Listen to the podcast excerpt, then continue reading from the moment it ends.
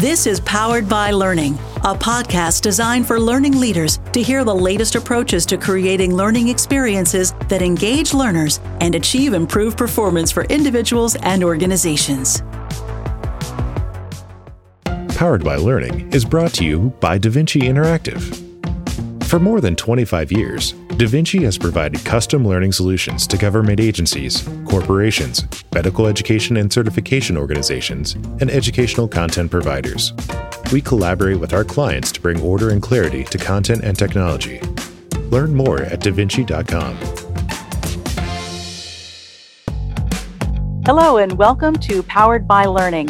I'm your host, Susan Port, and today I'm joined by DaVinci CEO Luke Kempski who's going to talk to our guest, Tricia Enderhees of Cincinnati Insurance Company, about designing innovative learning programs. Tricia is a learning and development consultant manager at the Cincinnati Insurance Companies and a recent speaker at the Training Industry Conference and Expo. The Cincinnati Insurance Company is among the nation's top 25 property casualty insurer groups based on net written premiums. The group markets business, home, and auto insurance products through a select group of independent insurance agencies in 43 states and the District of Columbia. Welcome, Tricia. It's great to have you on, Tricia. Welcome. Thank you. Tricia, to start us off, explain a little bit about your role at Cincinnati Insurance Company. Absolutely, Susan. I am the learning consultant manager for the Cincinnati Insurance Company, which we oversee all of our training for both associates and agents.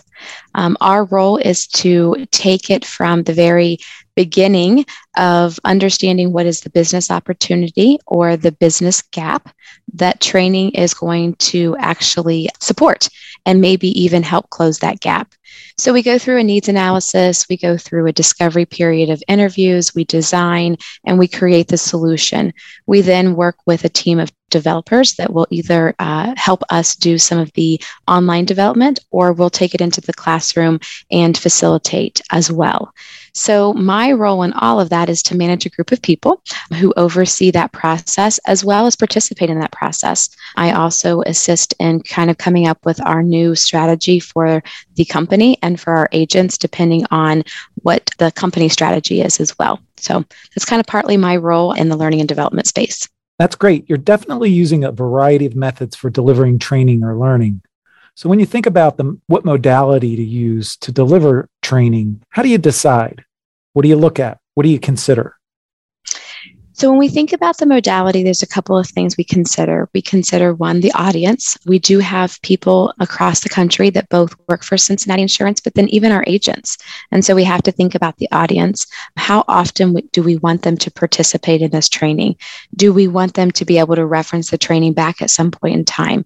Or is it one of those things that they need to actually attend a training conference to be able to apply the knowledge in order to kind of remember it so that they can get back to their offices and, and actually start doing that work?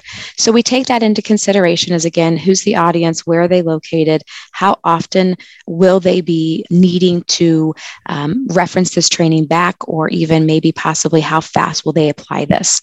Then we take into consideration the content. You know, is it content that is we kind of consider sharing the knowledge, or is it content that is building up a new behavior, a new skill set? Anytime that we think about the specific skill set, we usually are in the classroom because we're teaching them something new. Maybe that's system training, um, that's might maybe be a little bit more about how they handle a specific product line. And then uh, obviously, a, well, I should say a behavior development is also something that we usually do within the classroom from a standpoint of we want them to go through role plays and, and different things like that. So when we think about the classroom, we are also doing that through web sessions and different modalities as well, not just a classroom specific in a room.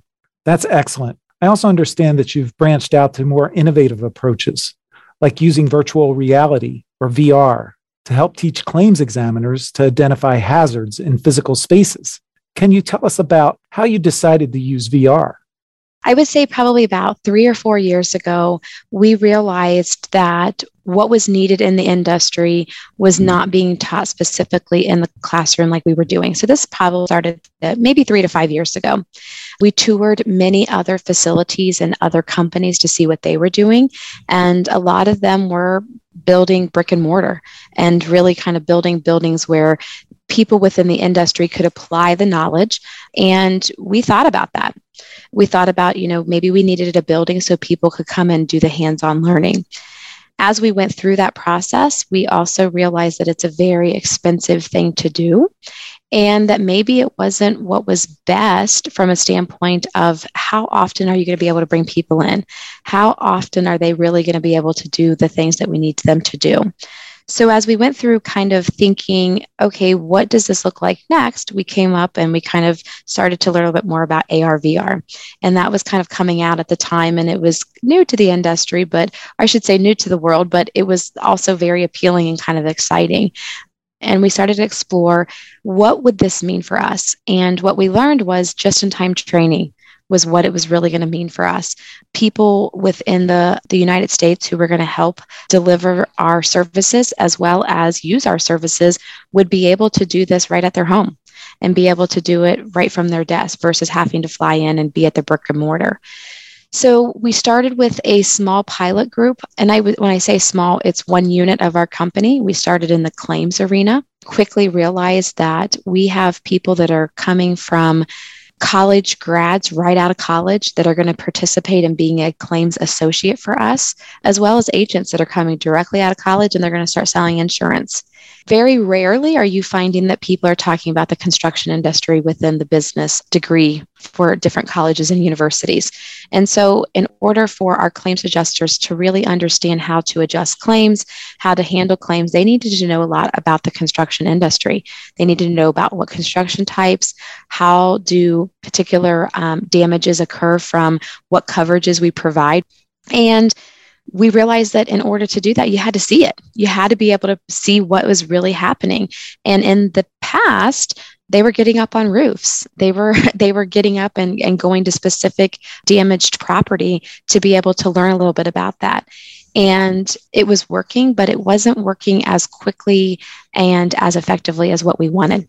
And so when we looked at the AR VR, we said, you know what? Let's put them in a specific space with a headset and let's show them.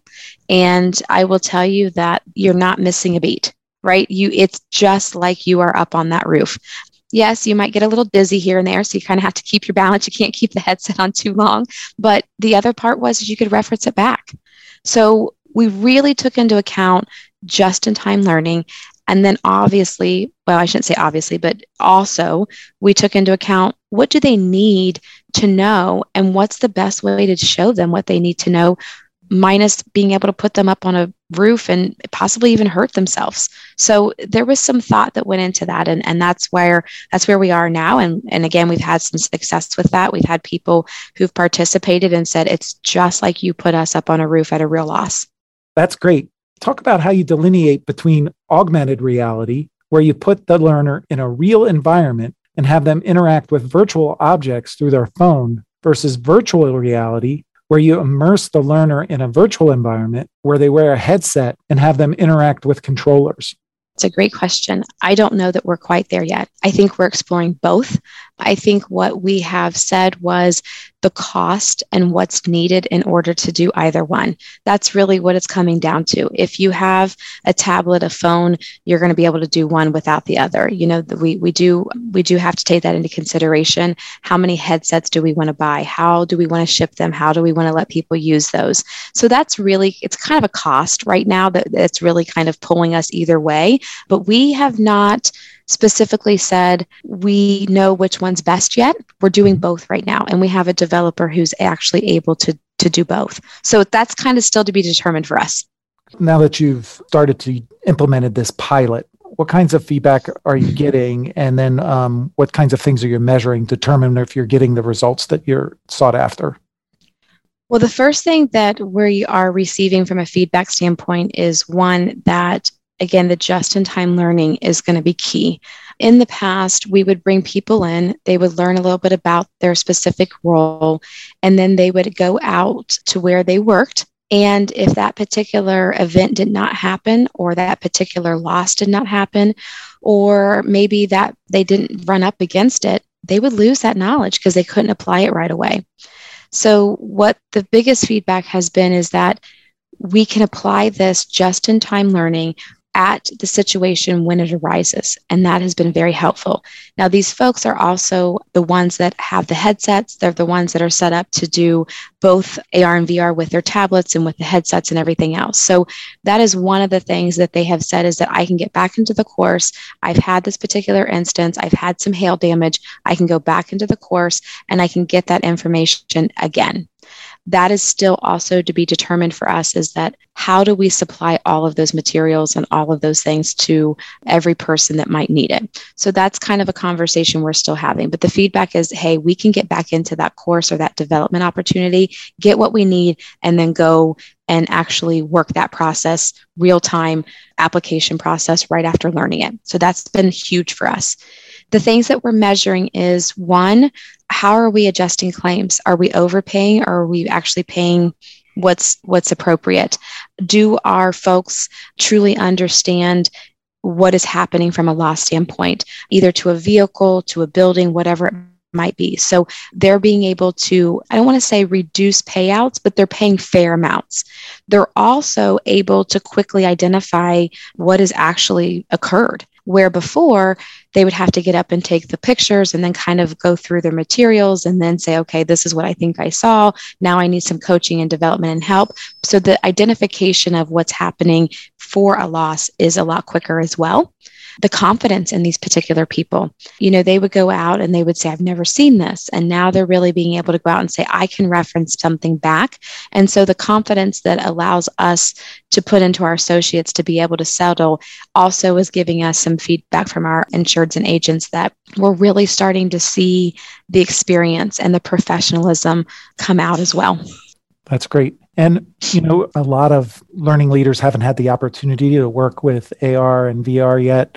Do you have any advice for them as they prepare for or consider using these more innovative applications to their training programs? I would say don't be afraid of them. I would also say that do not go in with the mindset that this is going to take away from that human connection because that's not true at all. What it will do is it'll supplement the human connection. You know, we're still big believers that we want to see you face to face, that the relationship is key, that we offer an experience to our customers that is top notch. So we must also sometimes work shoulder to shoulder and really just try to build our relationships up and have great communication. But this particular type of innovation in the training world and the development world, it is still going to give you those types of experiences. It's still going to give you that service level. So I would say don't be afraid of it. I would also say do the research. And what I mean by that is, is that there are plenty of vendors out there that can support you. But really, when you come down to the business case, you have to determine how much you're willing to spend. And there's a lot of developers out there that actually are developing this stuff on their own right? I mean, this is not one of those particular fields where you don't have a group of people who are really just kind of like I like to call geeked out about it. they do. Our developer that we found, he was doing this on the side and doing this at different times as well to build up his skill level. So I would say do the research, pick what's best for you. But there are people out there doing it and they're doing it for fun. And so you might snag up a pretty great associate that can help you. You just kind of have to do the research to, to find out what people are doing and what they're not doing. The other thing I would say too is, is that understand that it's a fast paced world right now. People want things at their fingertips. They want to be able to kind of explore and do things differently. And so you can't fight that. You kind of probably have to join the race. And this is a great way to do that. We also have come out of a huge change in, in the way we work. People are going to want and expect things differently. And I think we just have to we have to tackle that and approach it with a with an open mind. Yeah, for sure. And with that, Tricia, talk about what you see next for learning and development at Cincinnati Insurance. Well, I think what we see next is really being able to participate and take this particular technology and this particular scenario in this particular learning to our soft skills. I mean, that's our next goal. We want to be able to do interview skills. We want to be able to do presentation skills. We want to be able to do different role plays and assessment centers using AR, VR. The amount of people that can join, the amount of different personalities and different job profiles that can join something like this is just going to help us get better. So, our next goal is to take it kind of out of the what I like to call the production component, the technical component. It was kind of the easiest for us to tackle and now take it to the soft skill. We hope to have really this built up so that we are using this across the board in developing our associates for all different ways. I would also say that our strategy is to really kind of find that learning euphoria right?